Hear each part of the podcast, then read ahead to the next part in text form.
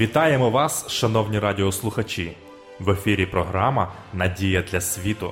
Прийдіть до мене, усі струджені та обтяжені, і я вас заспокою. Ісус Христос єдина надія для світу.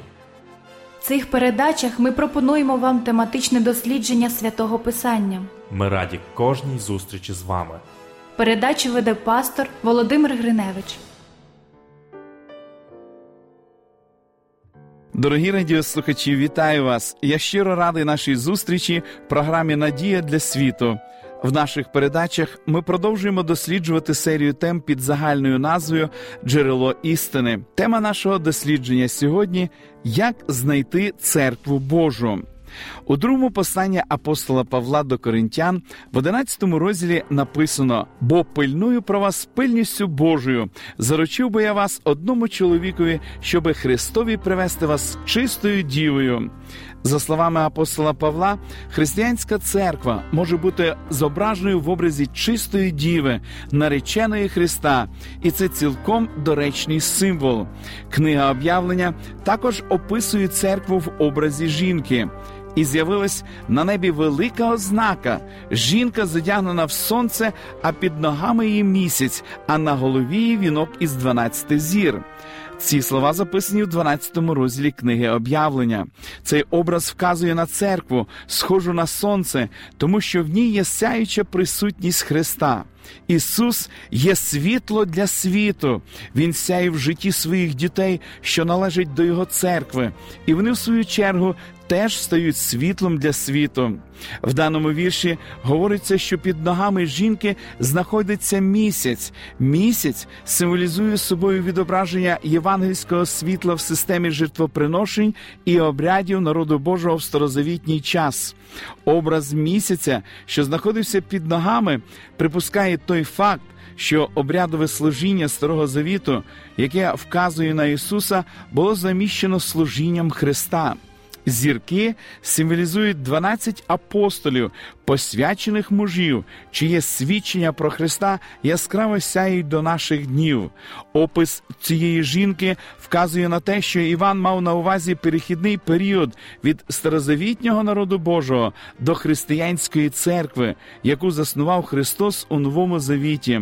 Сонце, місяць і зірки підкреслюють служіння християнської церкви, що несе людям надію і світло через звіщення благої вістки. Поява жінки символізує собою сцену великої драми. Ми читаємо про це в 12 розділі книги об'явлення, і вона мала в утробі і кричала від болю та муки терпіла від породу, і з'явилася інша ознака на небі. Ось змій, червоно-огняний, великий, що мав сім голів та десять рогів, а на його головах сім вінців. Його хвіст змів третину зір із неба та й кинув додолу, і змій стояв перед жінкою, що мала вродити, щоби з'їсти дитину її, коли вродить. І дитину вродила вона чоловічої статі, що всі народи має пасти залізним жезлом, і дитина її була взята до Бога і до престолу Його. У цій драмі три головних учасники. Перший учасник жінка, яка символізує собою церкву, другий учасник дитя чоловічої статі, народжений від жінки, взяти до Бога і до престолу Його, і якому належить пасти всі народи жезлом залізним. І третій учасник змій, що символізує диявола. Далі, в 12 розділі описано розвиток подій наступним чином. І сталася на небі війна. Михаїл та його ангели вчинили з Змієм війну, і Змій воював та його ангели, та не втрималися, і вже не знайшлося їм місця на небі. І скинений був Змій великий, вуж стародавній, що зветься дияволом і сатана, що зводить усесвіт, і скинений був він додолу, а з ним і його ангели були скинені. Картина відразу стає зрозумілою, коли ми розуміємо значення всіх символів. Як бачимо, диявол і його ангели втратили своє положення на небі і були скинуті на землю. Коли Ісус народився на цій землі, диявол спробував знищити немовля Ісуса одразу ж після Його народження, але це йому не вдалося. Ісус був піднесений до престолу Божого. Сатана намірився викоренити християнську церкву, яку заснував Христос. Апостолу Івану, який написав книгу об'явлення, було показано картину великої боротьби між Христом і Сатаною. Коли ця боротьба досягла своєї кульмінаційної точки розп'яття Христа, апостол Іван почув голос з неба, який говорив: Тепер настало спасіння, і сила, і царство нашого Бога, і влада Христа Його, бо скинений той, хто братів наших скаржив, хто перед нашим Богом оскаржив їх день і ніч. На Христі Ісус здобув рішучу перемогу над сатаною. Він підтвердив безсумнівний факт плану спасіння і надав силу, за допомогою якої людина може викривати підступні хитрощі диявола. Ця сила Дух Святий. Головським Христом Спаситель назавжди зруйнував всі обманливі заяви сатани, які він поширював на небесах і на землі. Перед своїм вознесінням на небо Ісус заснував церкву, яка в книзі об'явлення символічно зображена в образі жінки. Його смерть на Христі дала християнській церкві силу для перемоги над сатаною. У 12 розділі книги об'явлення написано: і вони його перемогли кров'ю агенця та словом свого засвідчення, і не полюбили життя свого навіть до смерти. Зверніть увагу на три характерних особливості, які вирізняють непереможну церкву протягом всієї християнської ери. Перша особливість церква перемогла диявола кров'ю агенця. Ісус після Вознесіння з'явився перед троном Вседержителя зі своєю кров'ю, тому його кров стала тією зброєю, за допомогою якої послідовники Христа здобувають перемогу над ворогом. Ісус може очистити наші гріхи силою своєї крові, спасти нас нею і давати силу для здобуття перемоги над дияволом в щоденній духовній боротьбі. Друга особливість міститься в словах і не полюбили життя свого навіть до смерти. Кров агенця спонукала апостолів і багатьох віруючих піти на смерть заради Христа. Господь зазнав неймовірних мук, тому ці християнські мученики теж побажали піти шляхом страждань і смерті. Навіть діти віддавали себе на смерть.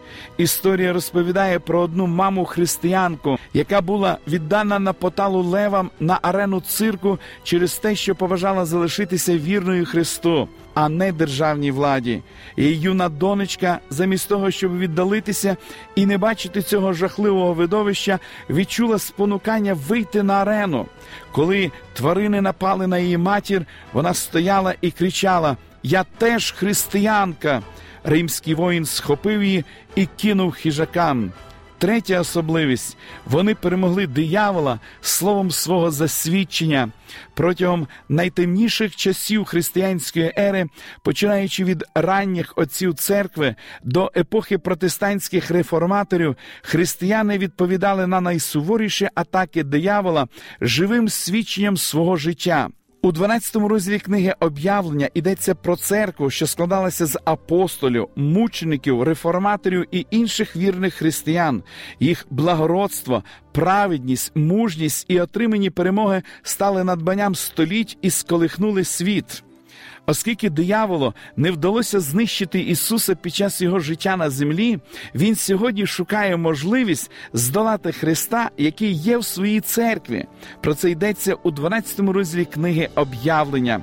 А коли Змій побачив, що додолу він скинений, то став переслідувати жінку, що вродила хлоп'я. І жінці дані були два крила великого орла, щоб від Змія летіло в пустиню до місця свого, де будуть її годувати час і часи, і півчасу, і пустив Змій за жінкою з уст своїх воду, як річку, щоби річка схопила її, та жінці земля помогла, і розкрила земля свої уста, та й випила річку, яку Змій був пустив із своїх уст. Як і було передбачено в період темного середньовіччя, сатана пустив річку гонінь, щоби церква була схоплена цим потоком. Диявол, зображений в образі Змія, хотів уникнути впливу Христа на світ, викорінюючи християнську церкву, використовуючи при цьому всі можливі підступи, на які тільки він був здатний. Але не можна забувати, що сатана може використовувати людей і людські інститути, щоб через них переслідувати церкву. Саме сатана спонукав царя Ірода прийняти рішення знищити Ісуса, коли той ще був немовлям. Диявол діяв через релігійних юдейських лідерів, які в своїй ненависті до Христа намагалися упіймати Месію і в кінцевому результаті розіп'яли його на хресті. Проте перемога, яку, здавалося б, готовий був святкувати сатана, обернулася у велику перемогу Христа. Розгніваний своєю поразкою на хресті, сатана направив увесь свій гнів проти церкви, заснованої Христом. Через десятиліття після розп'яття і вознесіння Ісуса Христа Тисячі християн помирали в римському колізеї, на міських площах, в тюремних камерах і потаємних укриттях. Спочатку ці гоніння відбувалися з боку державних властей, але після смерті апостолів ситуація поступово почала змінюватися. Протягом 2, 3 і 4 століть багато служителів церкви почали вносити зміни до вчення Христа і апостолів. Деякі церковні та державні лідери стали переслідувати християн, які наполягали на збереженні чистоти євангельського вчення. У період середньовічних гонінь і переслідувань було знищено близько 50 мільйонів вірних християн. У своїй спробі зламати християнство диявол пустив річку переслідувань, щоби упіймати церкву у водах цього потоку. Але як сказано в Писанні, жінці земля помогла, і розкрила земля свої уста та й випила річку переслідувань та фальшивих вчень. У період цих середньовічних гонінь церква відокремилася від тих, хто відступив від її істинного вчення і знайшла притулок в пустині, де вона мала місце від Бога для неї вготоване, щоби там годували її 1260 день. Це пророцтво мало виповнитися протягом 1260 років гонінь, починаючи з 538 року нашої ери до 1798 року, згідно біблійному пророчому вимірюванню часу. У період середньовіччя Вірні послідовники Христа, що дотримувалися чистоти євангельського вчення, знаходили притулок в різних місцях.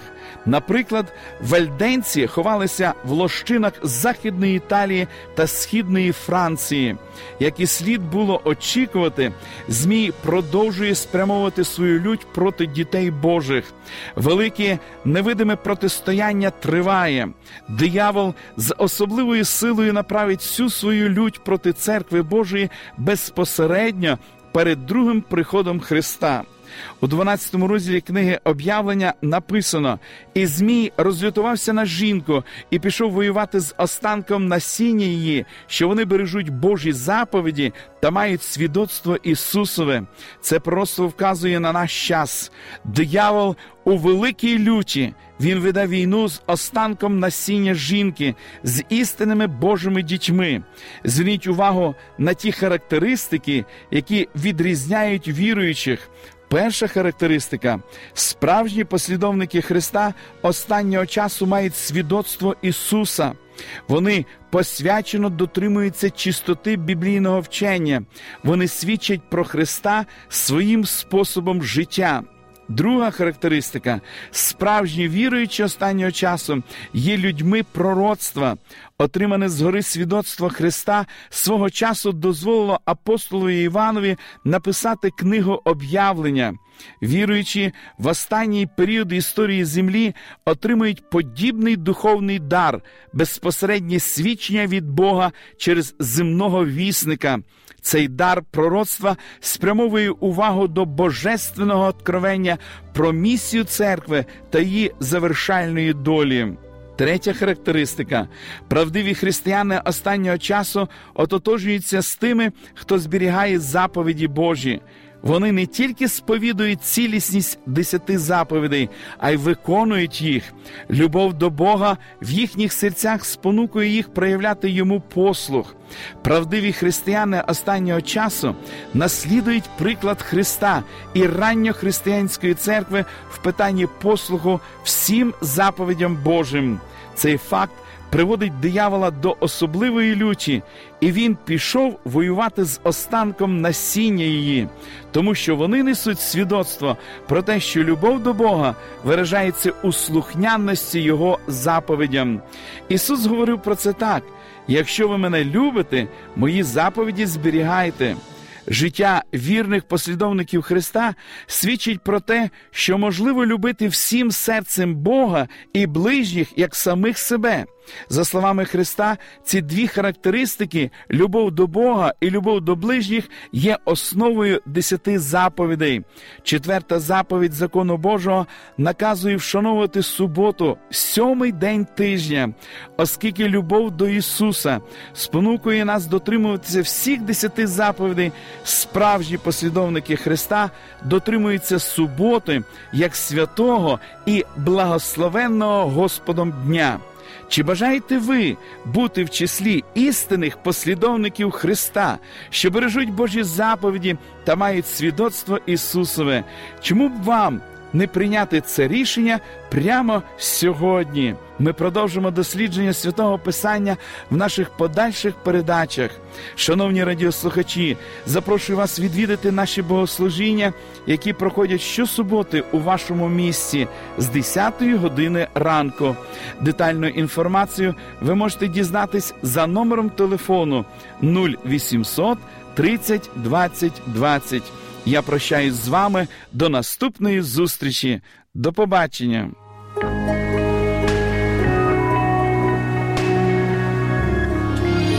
Живи з надією. Радіо Голос Надії.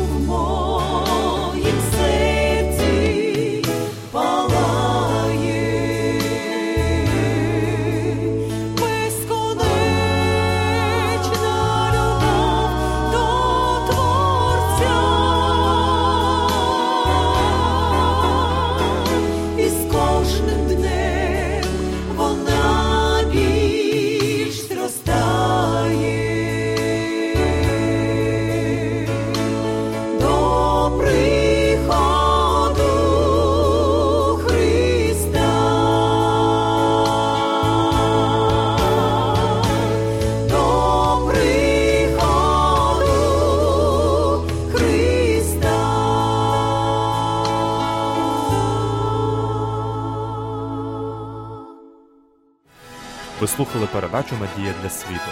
Ми будемо раді наступній зустрічі з вами. Для кращого розуміння святого Писання пропонуємо вам біблійні уроки під назвою Дивовижні факти.